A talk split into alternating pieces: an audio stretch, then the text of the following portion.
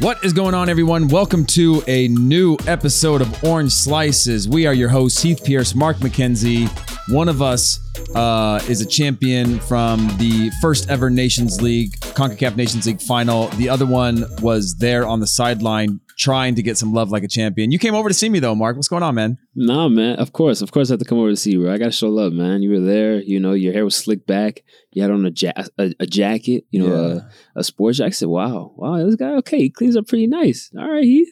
Well, I got to I gotta admit something that, from that day. And I got in a little bit of... Uh, Not not heat, but I, I I don't think I did my best on the broadcast at being an analyst because I was going like I was so into that game because when well when I was up in the I was up in the suites before mm-hmm.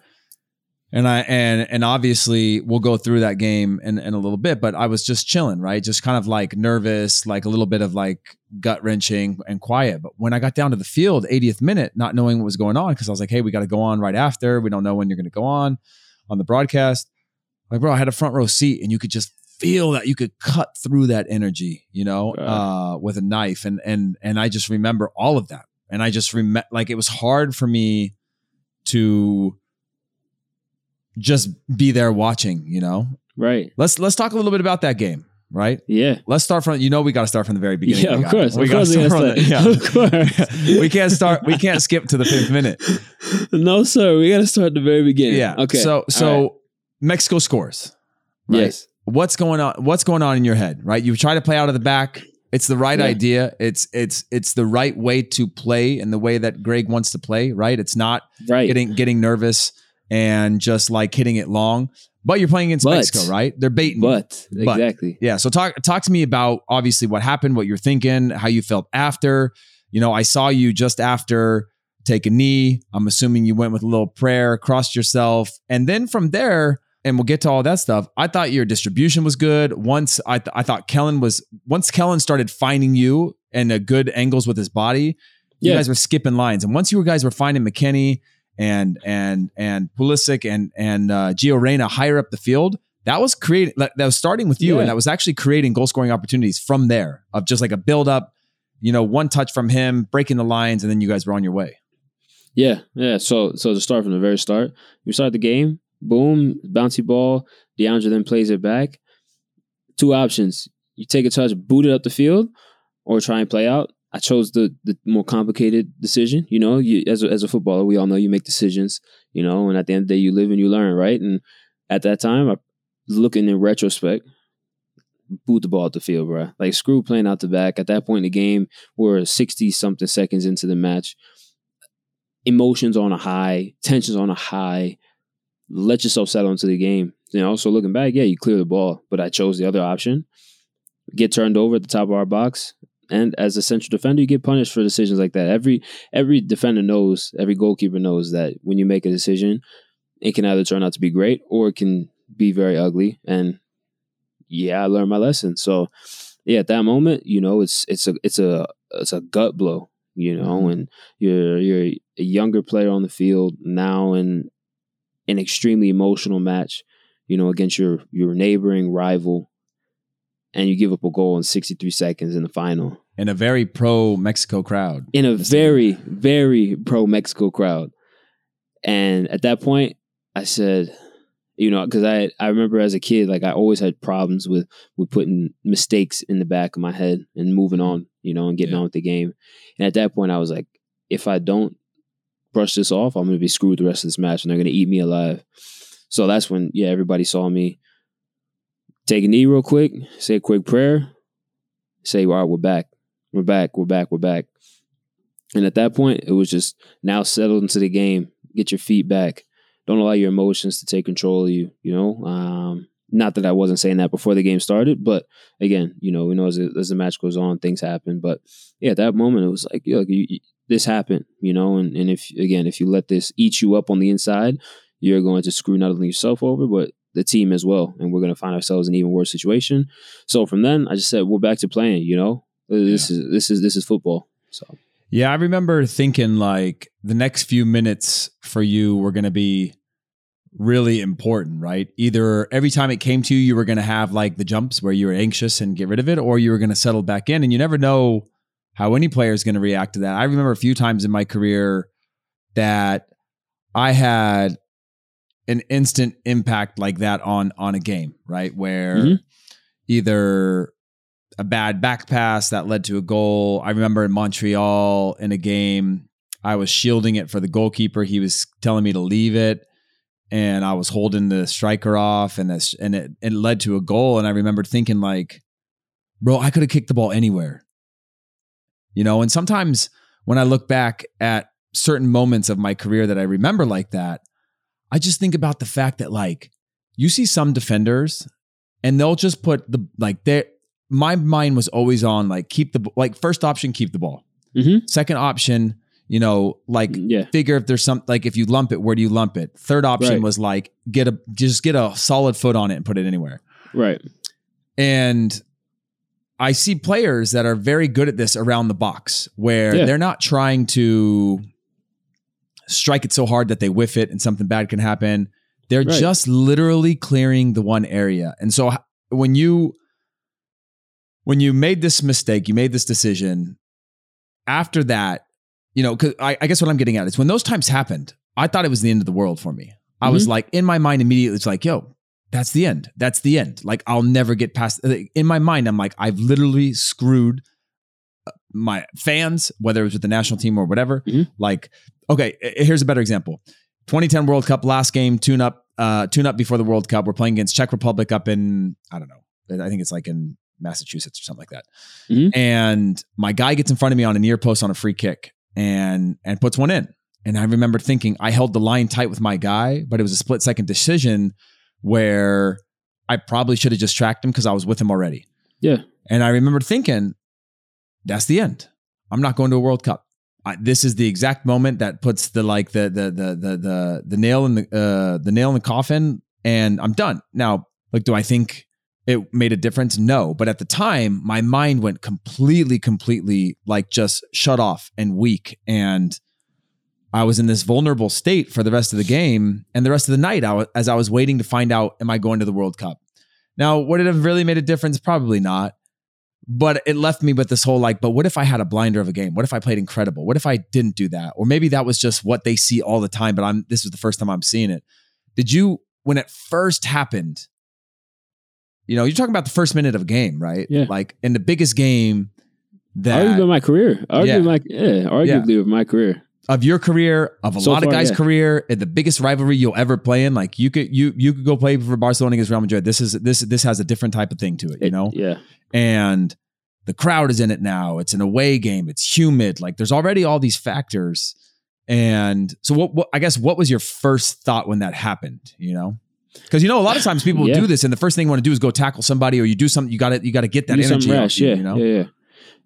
Yeah, I think I had that moment, you know, I think it was probably like two or three seconds of I just I just shattered my opportunity with the national team. I'm about to get absolutely assaulted.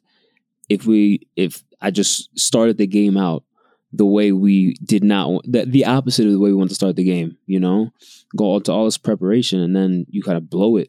In, in sixty-three seconds into the match. Mm-hmm. You know, I had like two or three seconds of, of all those thoughts. And it's crazy how the mind just instantly is able to switch into that mode of, of like that, that fear, you know, uh, all these emotions just, just fly at you, you know? Um, and as a, like, at that point I was like, oh man, like, what did I just do? Like, what, what did this really just happen? You know, th- those were things that were just floating, just floating, just floating. And I was like, man, I got to get this out of my head. ASAP, you know. And people don't so. realize, by the way, that people think that that's like this conscious thought that you're going through this process. Like when your adrenaline's pumping and something like that happens, it's a fight or flight mode, right? Your brain is. takes five one hundredths of a second to process a thought. So you think about that over twenty seconds, five one hundredths of a second to process a thought. And in twenty seconds, that is a lifetime. Yes. You know, thirty seconds is a lifetime. A minute is like, you know, like that's the amount of time you have where your brain goes haywire and then it's hard to come back from, right? Your brain goes yeah. into this mode where it's like, I need to protect you from what you're doing to yourself right now. I need to go into the safe zone or the safe mode where like I can keep you from harming yourself, you know? Exactly, exactly. And then not only that, but you hear the Mexican fan, the, the stadium erupts, mm-hmm. erupts. So I got all this, this crowd noise going crazy. I got the Mexican players celebrating on my back shoulder. I got my bench right next to me. And all eyes are on me at that point. And it's like, what do you do now? You posted after the game. You used to dream about this, right? I think it was after the game, right? That you posted mm-hmm. that? You said, I used to dream. Uh, yeah, yeah, yeah. Dream. Uh, I used don't know to pray what, for times like this. You used yeah. to pray for times like this, right? But with that comes pressure, right? You pray for that Absolutely. pressure. You, you, you want that pressure and that responsibility. But the flip side is with that responsibility comes moments in your career like this. And there's not a player that's on your team with the national team or a player that doesn't reach a certain height, that doesn't go through these types of moments, you know? And again, I go back to the first two minutes of my first first U S Mexico game in Columbus, two thousand nine. The rain is like going sideways. Mm-hmm. And I remember Dos Santos, he weaves through like five of us and gets a shot on goal. And I and and I remember, it's like, a, it haunts me to this day of like moments, right? Mm-hmm. And he beat me, he beat a few others, he drove inside and hit with his left foot. Tim Howard made a save. And oh yeah, we just talked about this with oh, Tim Howard. Yeah. yeah, yeah, yeah, yeah. Tim. And and I remember that moment being like, oh man, like that was a, a, a split second that would have changed my whole national team career or life or or whatever. I just remember that being like a seminal moment where it's like, oh man, you know, we got away with that one, or I got away with that one. And fast forward to, I think that was actually two thousand eight maybe, but two thousand nine, um, or maybe that was two thousand nine, but two thousand nine Gold Cup final, zero zero at halftime against Mexico. We give up a goal in the second half. And I remember they ended up beating us, I think it was like five zero or five one or six one or whatever it was, something crazy. And I remember us gathering in a circle when it was like we were down four or five goals and everybody saying like, have some pride, play with some pride now. And I remember just thinking about this, like, even though I don't think I played poorly that game, even though it was zero zero at halftime, I was like, I have literally let down an entire country of people. I've let mm-hmm. down progress. So when I go back to, to, to talking about how I couldn't hold my emotions, I've been carrying this weight on my chest since twenty eighteen, when the team didn't qualify for the World Cup. I haven't been in the national team for almost a decade now. But I've been carrying this scarlet letter of failure around mm-hmm. on me because playing for the national team wasn't as hard anymore, or wasn't as important anymore, or wasn't as marquee or special. And so when the U S came out on top there, I was like, finally, like, look at my stats, thirty-three, thirty-five caps for the national team. You know, this is what I've been through. This is what it's like. It was like a reminder to myself, to people that have been haters for the last few years, and even times during my career, of just what it's like to play in the international game. And to see all of you young boys go through it and come out on top in a game that really could have gone either way, right? Mm-hmm. You had referee issues. It went both ways on goals. There was mistakes. There was a saved penalty. There was emotion. Man, they were running you guys side to side in extra time, you know? Linus on one side, Chucky Lozano on the other side, and just driving inside. Yeah. And I remember thinking, when you made the mistake early on in the game, I told John Parker, I was sitting up at the suite, I said, once you guys passed a few things and you had a few t- attacks, like within a couple of minutes, I was like, we're going to win this. And it was like the first time in a long time that I remembered some feeling that was like, oh, we're going to be all right. And I had, there was nothing logical for me to feel that way, right? Other than like the team co- attacking a little bit more cohesively at the beginning of the game uh, than, the, than against Honduras.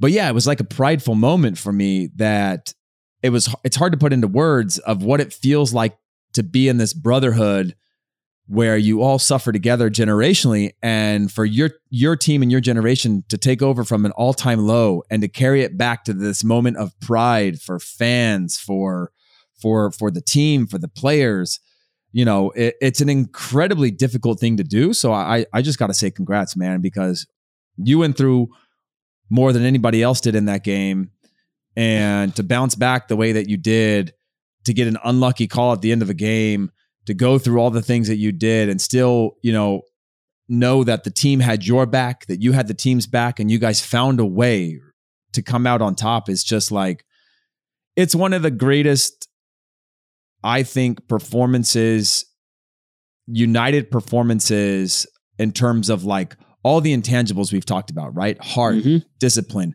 grit, pride, all for the crest, like all these stereotypical things that I've ever seen. And so I just want to, I, I just want to give you some, a, a shout out for that. And uh, yeah, man, it was, it was, it was a special, a special thing to witness and something that, that I'll never forget. And, and, and, and for sure you'll never forget. No, I, I mean, from the bottom out, I appreciate that, you know, and I know the guys, guys would appreciate that. And um, I know they'll, they'll give this a listen as well and, and say they appreciate it as well. Uh, cause you know, I mean, shoot, as a spectator, it had everything you could have wanted, right? You know, it had screw ups, it had goals, it had P Ks, it had referees blowing calls, it had fights, it had stuff being thrown onto the pitch, you know, and, and we'll tap into to all those, the, you know, some of that stuff later. But yeah, man, it's, it was a special night just because of the roller coaster, I think, that everyone had gone on for one hundred twenty plus minutes. Oh yeah, the, the five added minutes after the first half, mm-hmm. the seven added after the second mm-hmm. half, another five after the first extra time, another six after the.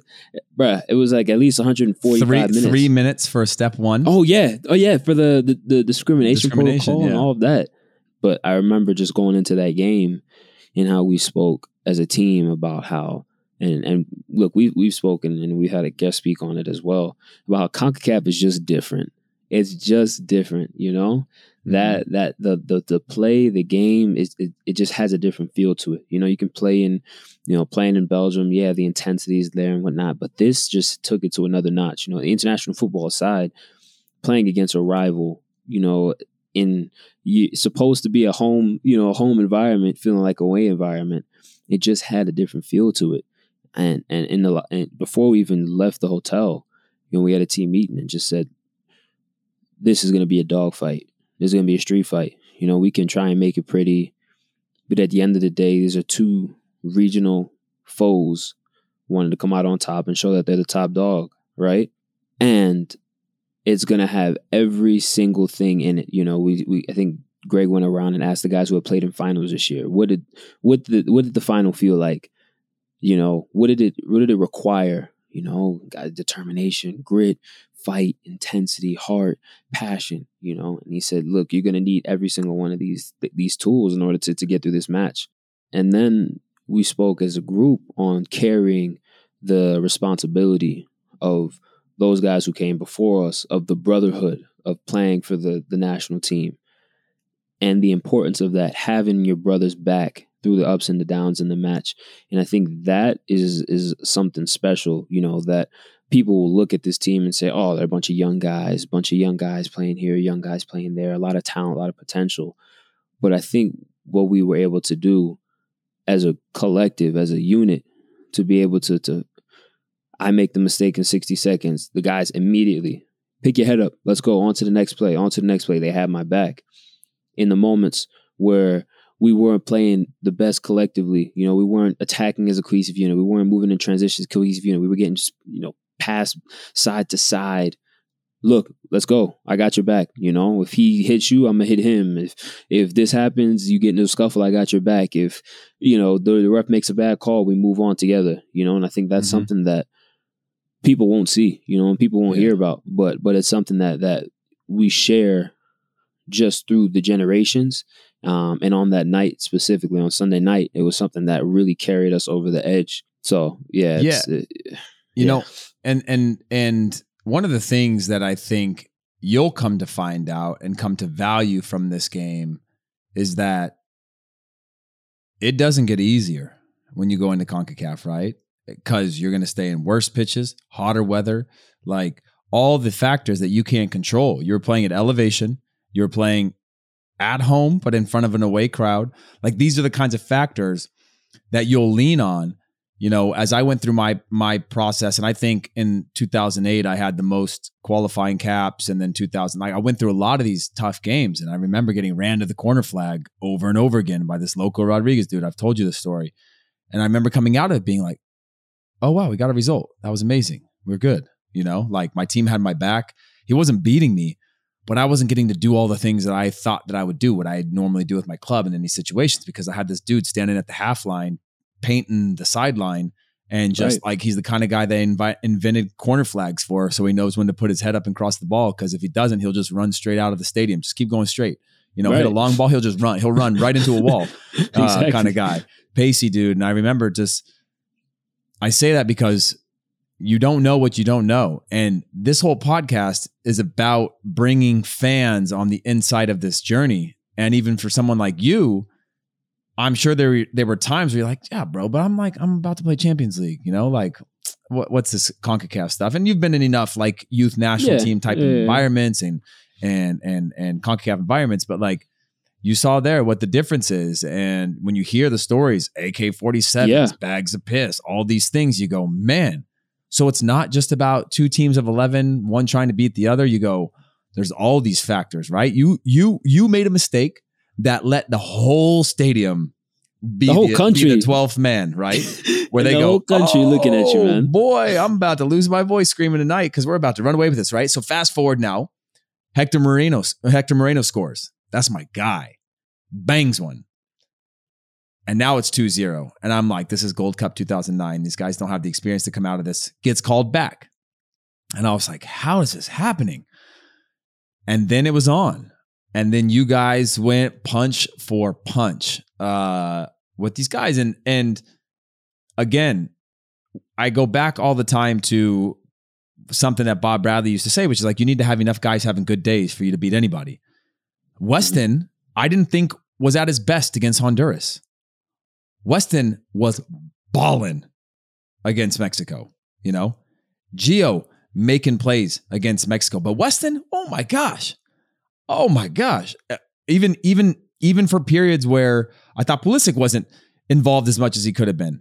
And then he turned it on. And so you start to have these yeah. moments. The first ten minutes, Kellen Acosta looked, I, I'm going to speak to this because you don't, you, you don't have to. And this is me as a, as a fan.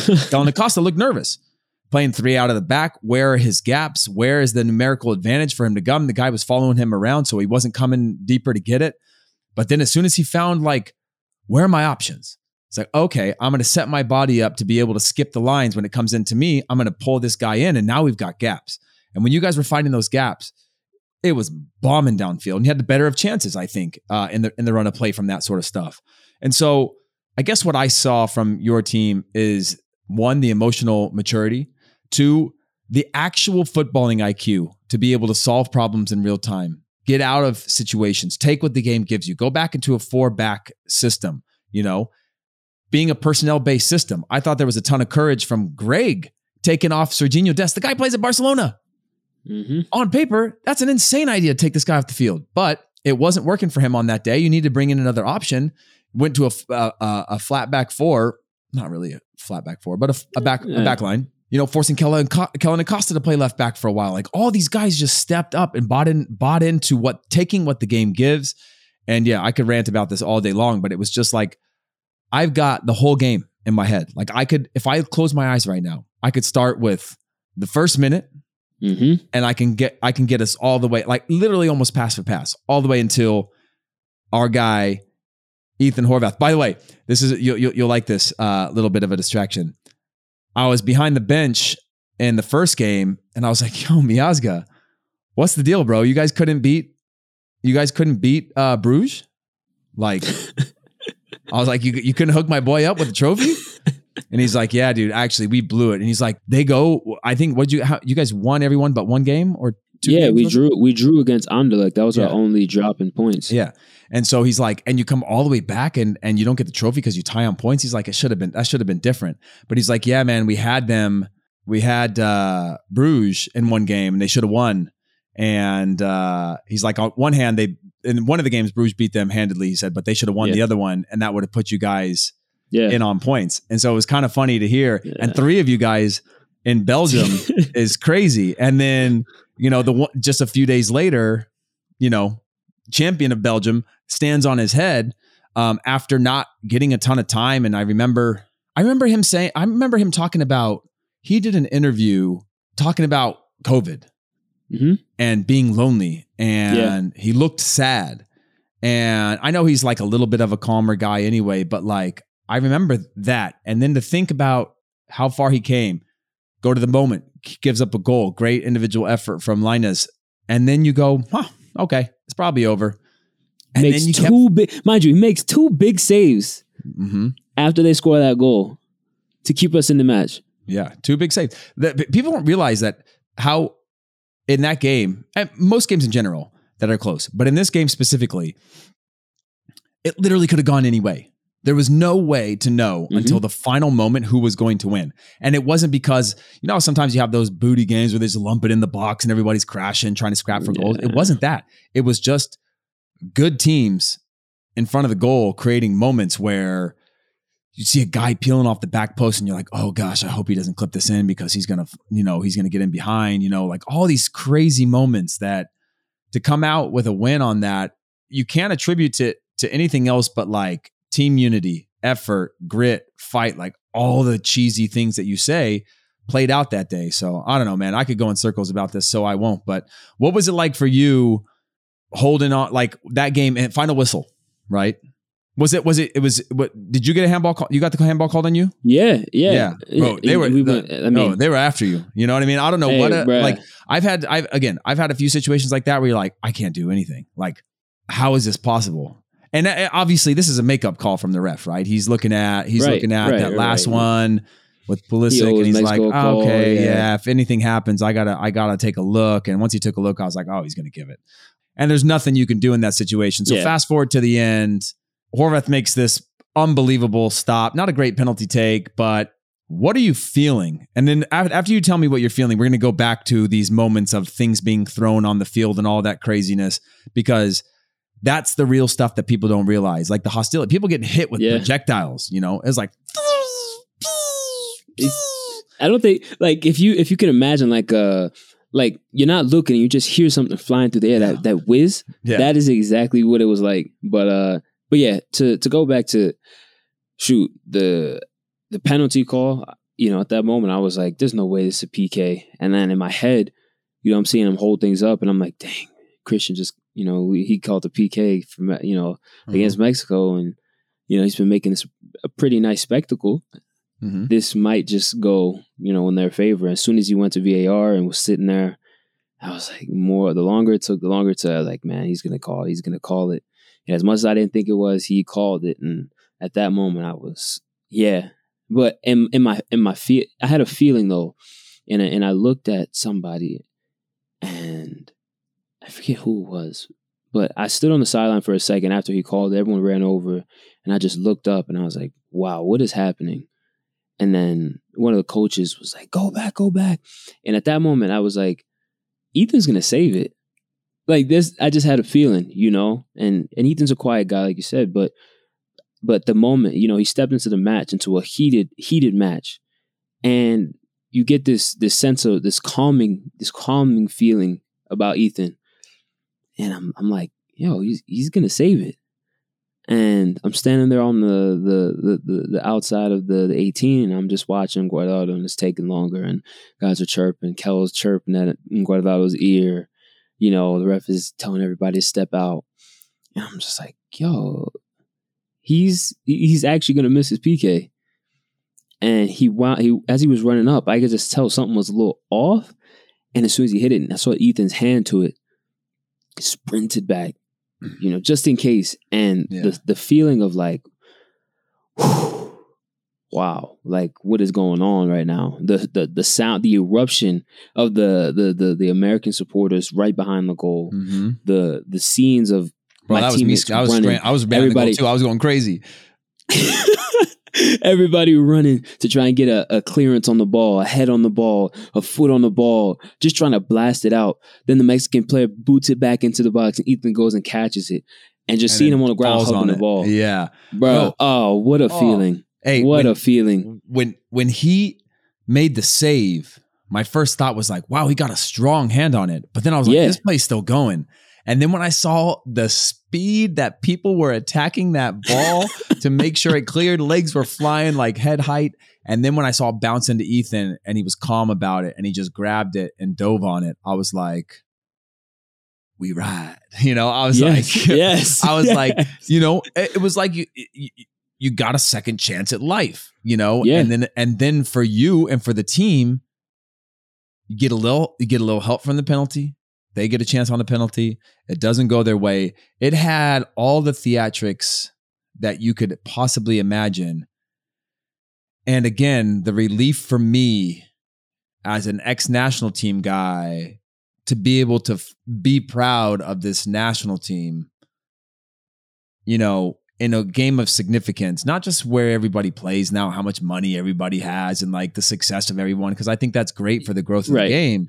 Right. But you see, like most of it is going to come from the national team. Everybody wants the nat. Like that's when you can say this country is legit. When you've got a deep national team that can win tough games, bro. Seven finals before that yeah. one.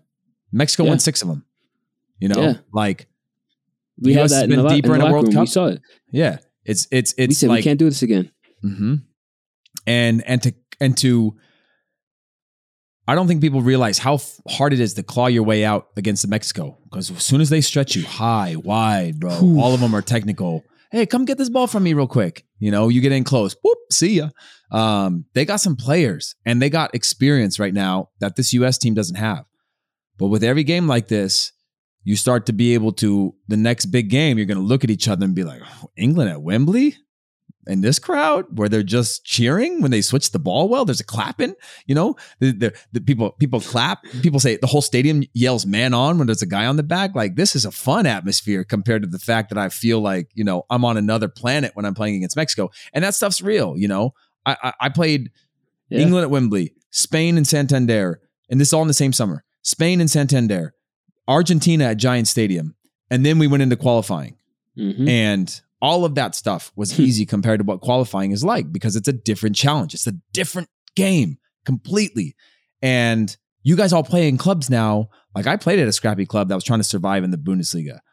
But most guys are playing in good clubs where it's like teams want to drop against you. P- teams want to respect, have to respect you because right. you have more quality. You're all the best teams in the in, the, in these best leagues. And so you got to go through these situations where even Honduras, you they look at you and they go, huh. You think you think we're just gonna lay down and let you walk over us? Nah, bro. I'm I'm I'm willing to put my head where you wouldn't put your foot, and that's the difference between right. me as a Honduran and you as an uh, you as the U S national team. That's the perception, right? Which is like you can't. Th- there's certain things you can't teach in these in these in these uh, situations. You know, it comes down to that commitment. And I thought you guys had it. You know, I thought there was luck involved in the Honduras win. I thought there was luck involved in the Mexico win, but. Mm-hmm. It'll never be a mm-hmm. day where where you basically run Mexico off the pitch or run Honduras off the pitch, whether home or away. You might win convincingly, but yeah. but this idea, because we have all these good players like like you and, and the others playing at big clubs, that they're so good that we're just going to like, oh, man, tiki-taki. Like, it ain't like that. Right. Yeah, man. It it, it was incredible. Yeah. No. Okay. And and just to go back, for all, for all the people who know me, like I always say, ball don't lie. All right? Ball don't lie. So, big big shout out to Big E for the save, but yeah. ball don't lie, and that's yeah. why he saved it. So, uh, but yeah, man, look, so, this, that's the those are the kind of experiences though that you need, you know, and that's the experience. That's the, the I think Weston said it after the Honduras game. You know, we needed that kind of experience, and then to follow it up with a game like that for guys who hadn't experienced what it was like to play in the CONCACAF. Yeah, you can experience it at youth levels, but it's different at the senior team level. It's different. The margins are smaller and the intensity is just different. The the the the feeling, the passion, the fight, the grit, the emotion, all of it is just yeah. different. And that is the experience that I not only needed and, and, and will learn from and benefit from, but but the entire group. So now yeah. going forward into this World Cup qualifying cycle, it's yeah, it's on. Yeah. So before we get to a topic that that I want you to speak on, I got to talk about this meme. I don't know if you saw it, where the guy said, yeah, sex is pretty cool, but have you ever experienced one hundred twenty-eight minutes of CONCACAF? And I was like, you know, I've seen that. I've seen that meme format, format, that tweet format before. But when somebody put that in, I was like, oh, like, I know when the national team plays in a big game of consequence and does well, when my friends that don't know the soccer cycles, they don't watch the yep. U S team, they are not fans, they're texting me or messaging me going, yo, that was crazy, or yo, the U S or U S A or whatever. Like uh-huh. I had probably thirty-five to forty messages from people that I haven't talked to in a long time, that don't work in my circle, that aren't, that I grew up like playing with from elementary school, that I don't talk to all the time still.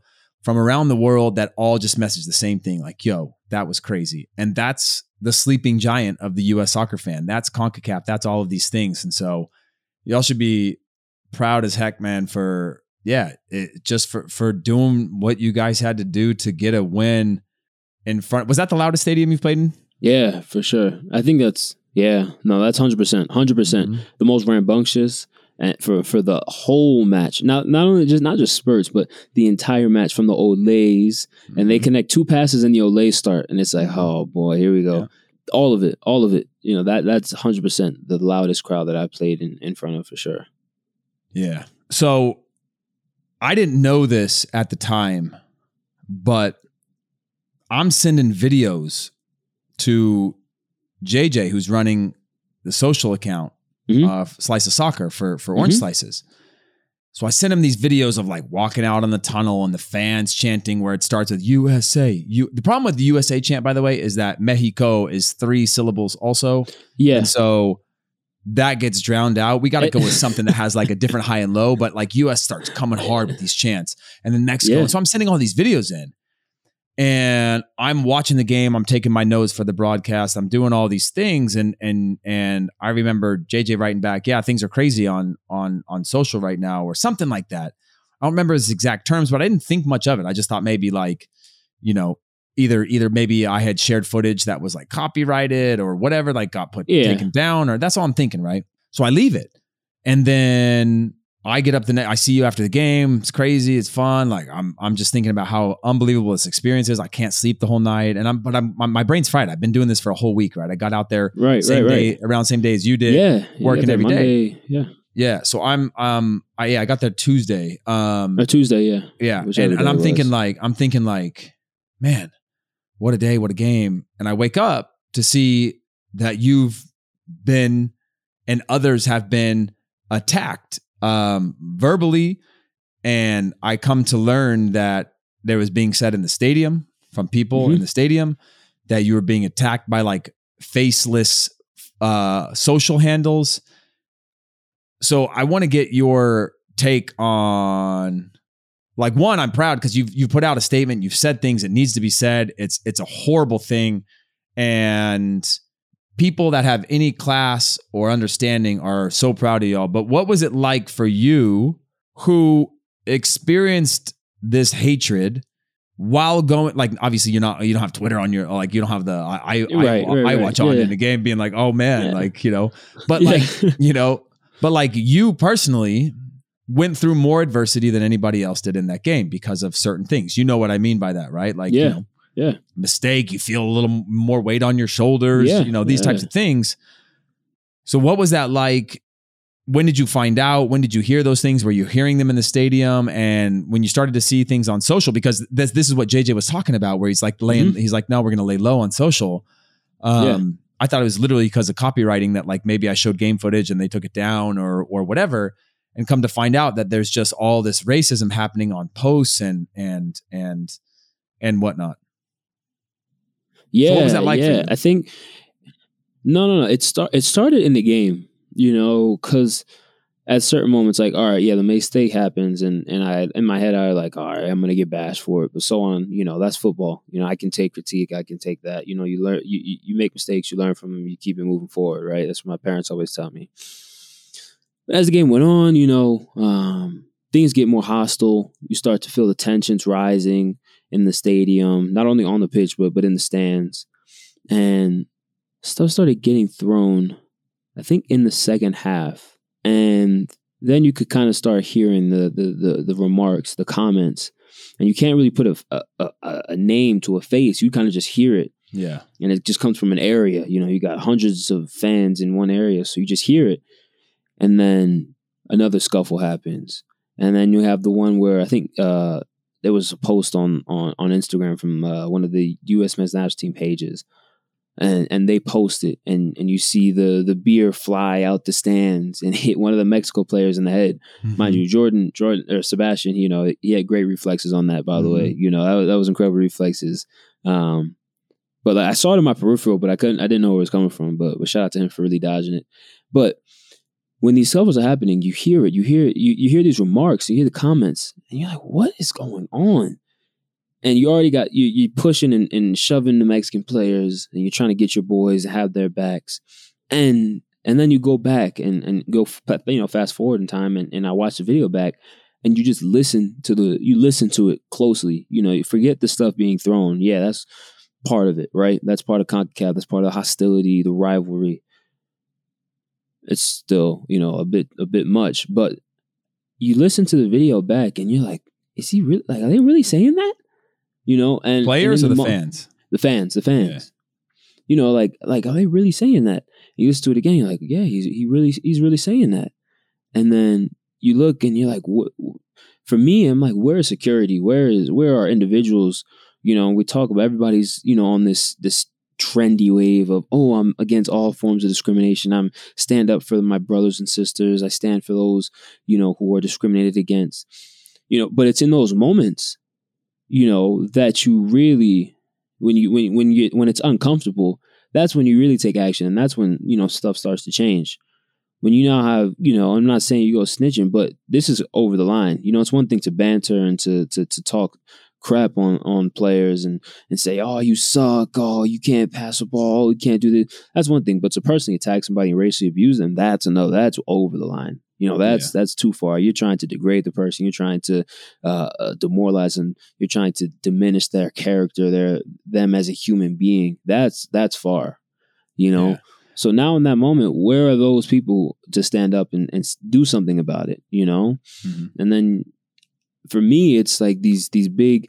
We have two two breaks in the match for discriminatory uh, discriminatory remarks from the from the stands. We pause the game for for. three minutes at a time. And you have these protocol in place, but at a certain point, you got to stop tapping people on the shoulder and saying, hey, don't do that. Yeah. At some point, what happens? Like, what's the next step? You know, what is, what, what happens after that? Because they do it once. All right. But if you, if you, you let them know, like, hey, you can't do that. And then after that, if you tell them you can't do it and they do it again, now you got to really take action. And that's just how I feel about it. It shouldn't, and, and personally, I feel like it shouldn't even take for the first step. You know, if it happens, you cut it right there. You cut the snake's head off, and and you, you deal with the rest, right? Yeah. But you let it be, you let it be, and this this fire just continues to grow, to continues to grow, and then we get stuff that happens, you know. And and I'm not the only player, you know. I got, of course, I make the mistake and whatnot, and people want to come at me with this, that, and the other. Fine, so be it. But you know, to not only attack me as a person, me as a human, but to attack my family, you know, F your mother, uh, F you monkey, uh. bananas, monkeys, uh, go hang yourself. Like these, these comments. Like, hey, what goes through your head when you really com- when you write these things? And then yeah. to think, my teammates also get remarks as well, and the people that I love and care about are getting remarks as well. Mm-hmm. You know, and and all for the game that I love. You know, I love this game, but but to have that attached to it, it's at what point do you do, you, do is there is there really a line that's drawn? Yeah, when when you.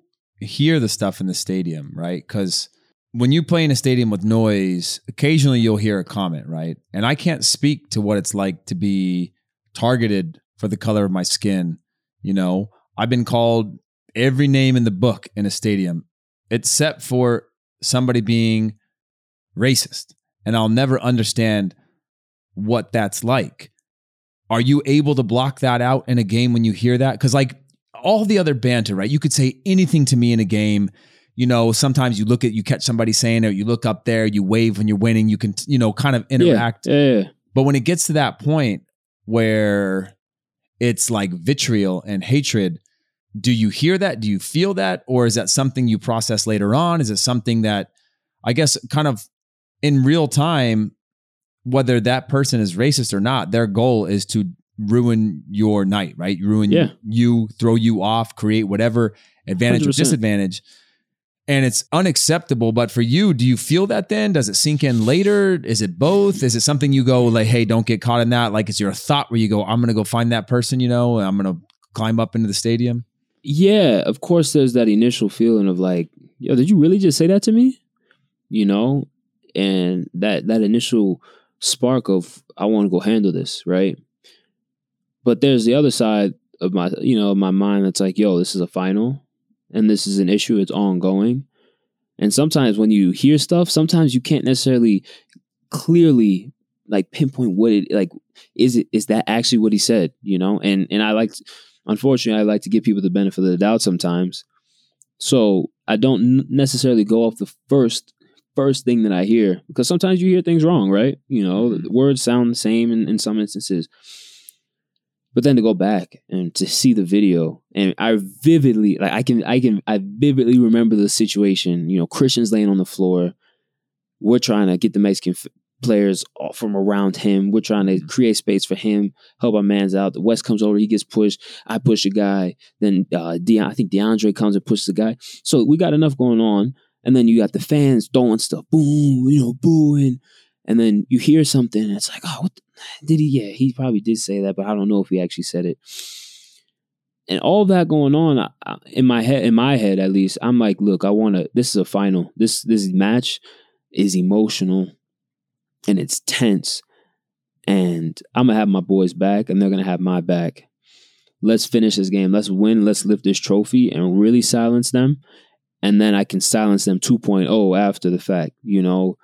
If it's a friendly, if it's something of less consequence, I'd probably take different action, you know, in a sense of pointing them out. Yo, you know, I, he said this, that, and the other, you know, telling my teammates, yo, he said this, I'm not I'm not about to play, you know, and knowing that they'll have my back, going to the stab, yo, the the fans, you know, they, they throwing out racist remarks. This is it. Let's wrap it up, you know, mm-hmm. uh, telling the ref to call the game, you know, just because.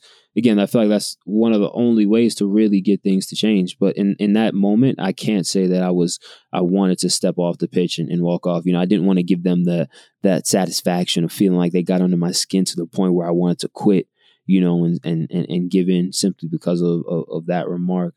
Um, but I was coming back to it. You know, I wasn't going to let it slide. So, you know, that's the other part.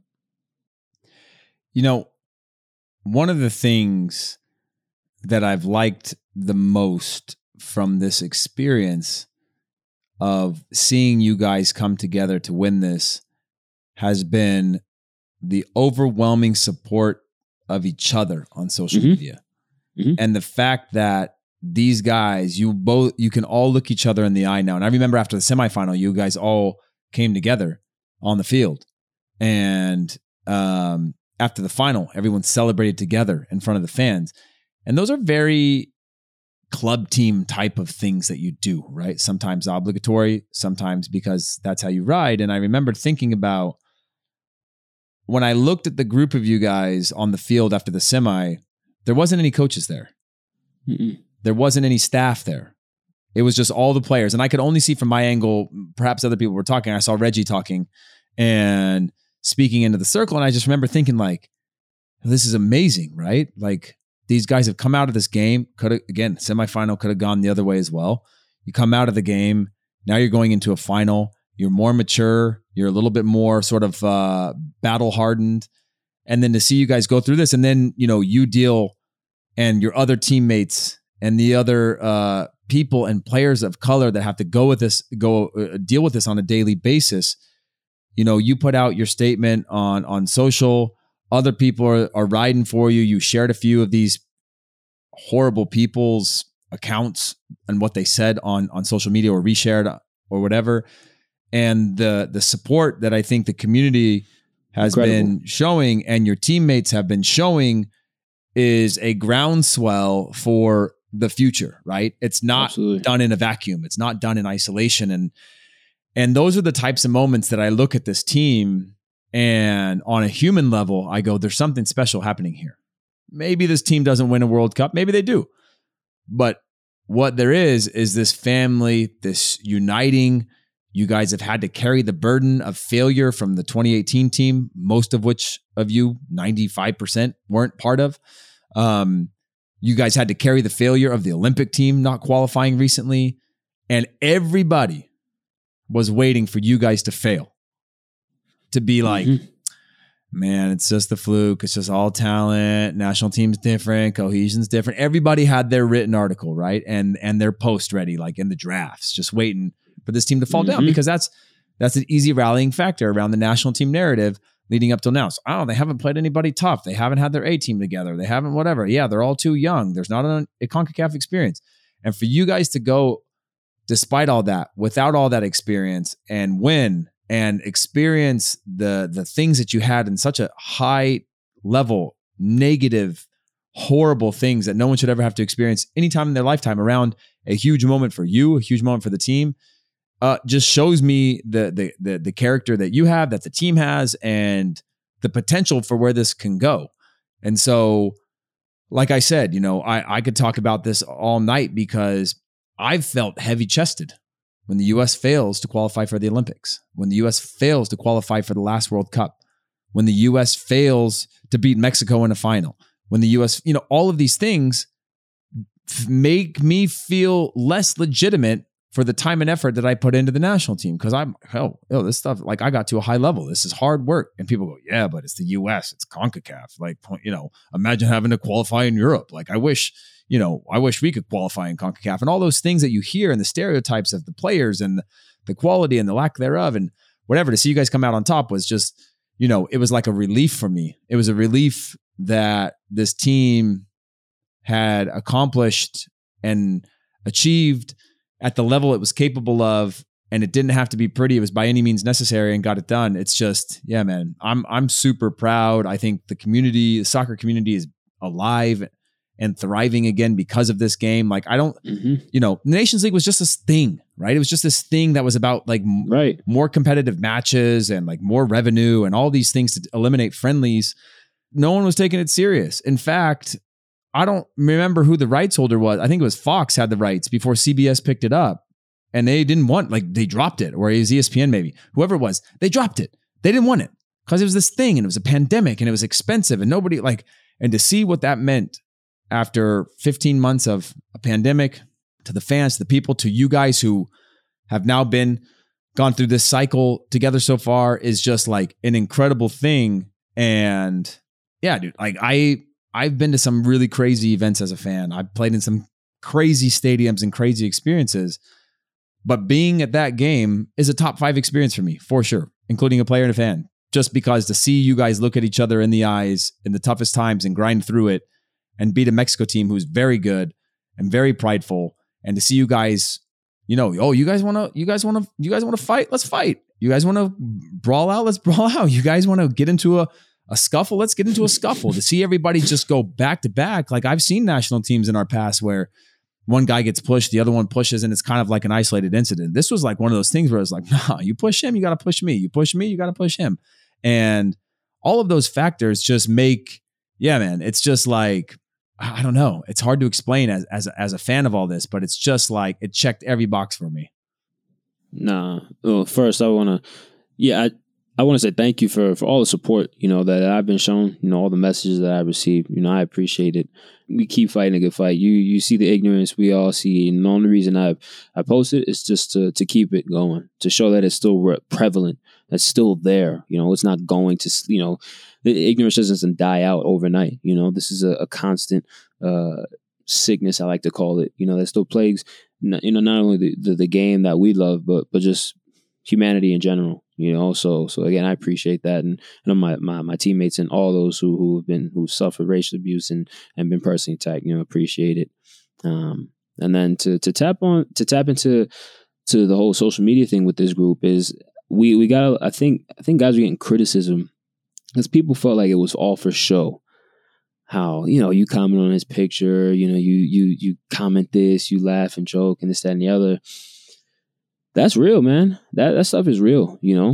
That that stuff is is is not is not for show, you know. I think it's it's a one way of externalizing, you know, how we, you know, the bond we have, you know, that that fun loving spirit and brotherhood that we have. But when you step into the, to the ring, you know, we, we we have that feeling that we got each other's backs, you know, and, and that's something that, that people won't ever see, you know, um, until you get into moments like like Sunday, um, until you get into moments in qualifiers. You know, where we're down one nil in a match we should be winning five zero. You know, we need to roll up our sleeves and get the job done. You know, when we're uh, got our backs against the wall, you know, when we're, you know, w- whatever the situation is, I think that that's what will will separate this group and, and, and really push us to to be better, uh, to, to become more more unified, you know, and more successful, you know, altogether. Names aside, names aside, clubs aside.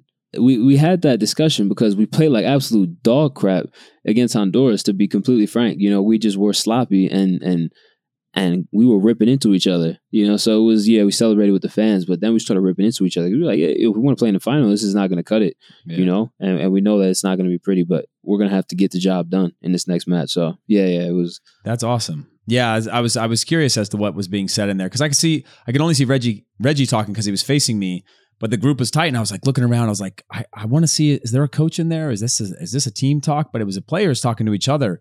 There's not a lot of age in that group, you know. Nah. You're talking about who? Sebastian Legette, I think. Uh, Tim Reed, Seba, Tim, DeAndre, John Brooks. But for age, Zach, that's, Zach, yeah, maybe Zach Kellen is like in the middle, is, is a, you know. Yeah, like it's it's you know you know. And so to have that maturity to do that is is amazing, and to to to recognize the moment and the fact that it's not going to be good enough, I think is is is pretty incredible.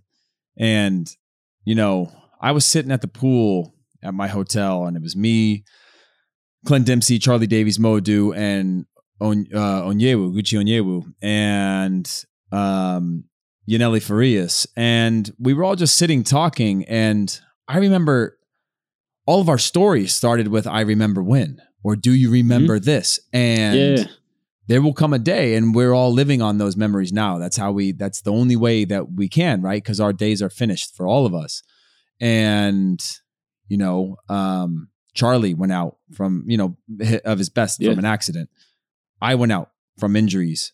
Mo went out from injuries. Gooch out from injuries. And everybody had varying degrees of of, of careers. But eventually the game forces you out, you know, whether you want to or not.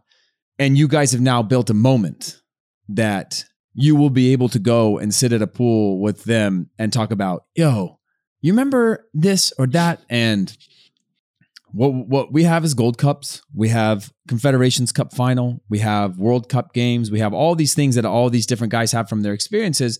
And all we have are those experiences left. And now you've made one that no one can ever, ever take from you. And you'll be able to sit at a pool with Christian and your boys and whatever when you guys are in the broadcast world someday, and know that if you never got called into the national team again, no one can take this from you. It's history. It's one of the greatest U S soccer moments in history, in a game of consequence. And so, yeah, I, I you know, it was just, it's funny just how the the, the way it works. Because I remember I would start a story and somebody would be like, oh, I don't remember like that. And then somebody else would tell a story about something else that I didn't remember. So everybody's got a different kind of memory on how all these things go down.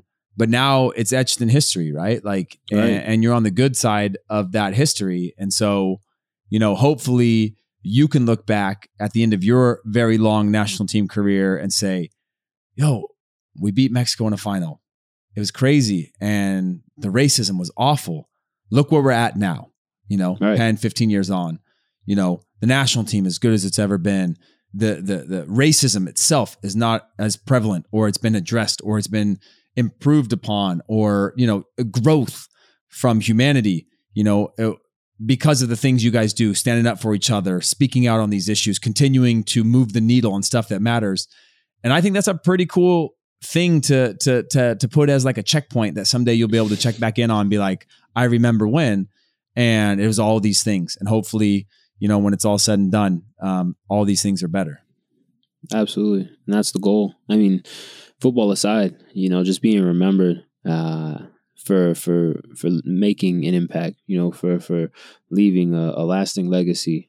I think that's the, the biggest thing, you know, and then you bring in football, and yeah, of course you want to, you want to go down as, as some of the greatest to do it. Right. Of mm-hmm. course, any football, any athlete wants to do that. Um, But to, to be remembered, and to, to then come, you know, chill at a barbecue and talk about memories, you know, like that, that's that's a special moment. You know, we, we laughed and joked after, you know, after the match, like, man, this flight to Salt Lake would have been trash if we lost. Mm-hmm. Like, you know, how how how miserable it would have been to to now, you know, end that tournament, you know, like that. And then to fly out here is, yeah, man. It, yeah. It, it's it's it's one of those things, and that's that's what I mean. It's a milestone, you know, that that you all can can sit back and and remember, can sit back and think about, you know, when it's like, man, can things get any worse? Like, yeah, well, you you remember when we were getting, you know, beer cans, you know, people spent fifteen bucks for that that that twelve ounce of, of, of Miller Lite, you know, and, and really threw it onto the field. You know, he's he's, he's probably pretty pissed off about that, you know, yeah. Little things like that, you know, that. that you remember and, and, and can really uh, chop up. Exactly. And the one thing I could tell you, Thursday before the game, Michael Cameraman came up to me. We were in between hits on camera, and he said, this is the youngest team yeah. to play in an official competition since two thousand seven Copa America against Colombia. Mm-hmm. And he goes, you know who played in that game, Heath? And I was like, who? He goes, Charlie Davies. And I go, Michael, you know who played in that game? Me. And and he didn't remember, but I did. And I was like, oh, okay, a piece of history, something you can't take from me. I didn't know that was the youngest team. Yeah. I mean, they probably said so at the time, but you don't remember that. And someday down the line, someone's going, this team is going to be younger than you. And they're going to say, remember when? And they're going to say, you know, first ever Nations League semifinal. You know who was on that team? Mark McKenzie. And like, that's a cool feeling to know that there's nothing, club teams, loyalties, changing teams, pushing for the best you can be and play at the best club you can play at and get as much bread as you can in your career is one thing, but the national team will always be the same. You know, mm-hmm. it'll be that consistent, and you got to taste that and experience that. And, and it's only going to improve, and, and, and hopefully it's a long run for you, but it, it, it gives you a, an idea of like what, what it means to the people in your country and what it means to the national team, what it means to wear the crest and what it means to hear the national anthem and what it means to like, be in a stadium with everyone and know that like, I haven't talked to Clint in, I don't know, two years maybe. But when I saw him, you just have this thing where you just go, yeah, yeah, yeah. you know, yeah. you feel like you've seen some shit together and you yeah. have this instant respect where it's like, how you been? What have you been up to? But there's this like brotherhood that you guys are now building and experiencing that I think was missing for a little bit. That feels like it's back in spades, and it's amazing to see. And I can't wait to see what you guys accomplish. Is there anything else that you want to give a shout out to the people, or any more things you want to speak on, or or any of that? Because, you know, it's been a while yeah. since we've caught up because you're a busy man, you know, El Campeón. Listen, as, man, as, it's tough. It's as, tough. As the Mexican national team would call you, Los Campeones. Listen, it's tough. You know, this is, look, I've been blessed enough to play and uh, to lift three trophies now in the last Eight, eight, nine months now, you know. Mm. To you mm. know, what's, like people, what's that? What's what's that burden like, man? What's that burden? You know, like? you know, it's it's it's crazy. You know, I was talking to Reggie. He was like, "This is my first trophy." I was like, "Really, man? This is my third." I'm like, yeah, I'm like, it's my third this yeah, year.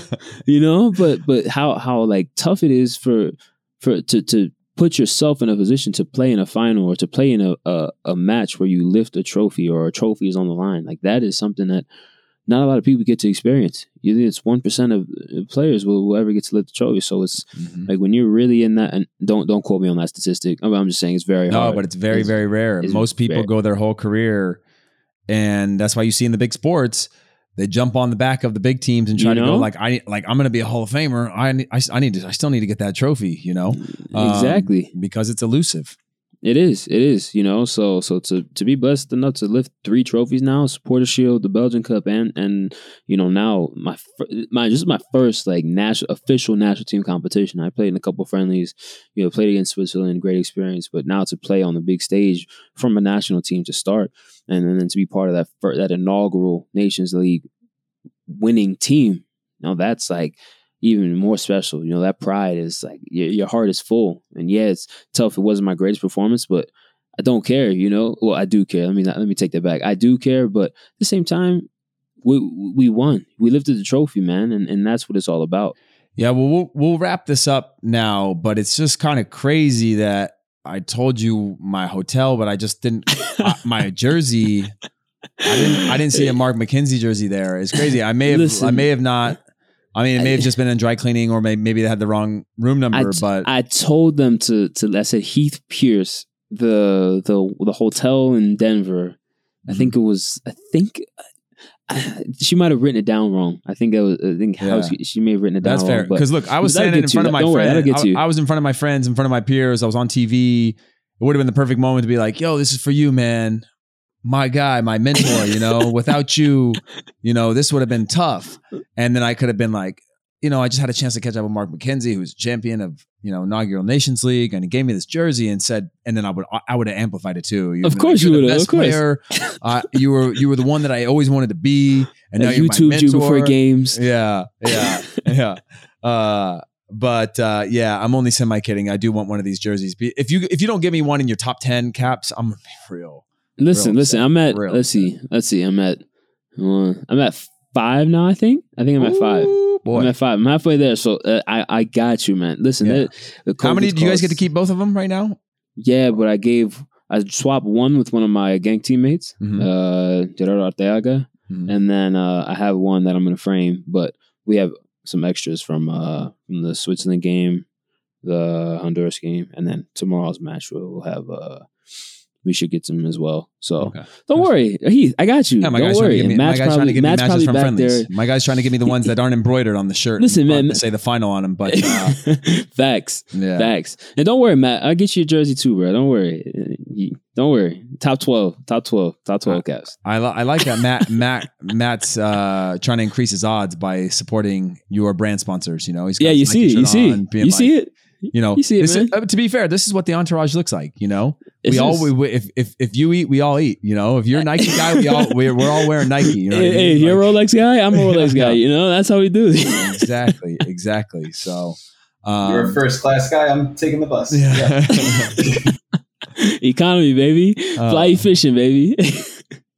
Yeah. But hey, we're not gonna keep you guys much longer. You know, uh, Heath, my guy. I, it's almost, it's almost, it's not even ten o'clock here. I just got, you know, I mean, it's, it's just, only ten forty-five here. I, I got all day tomorrow. So yeah. I think Matt's the only one in a time crunch. Yeah.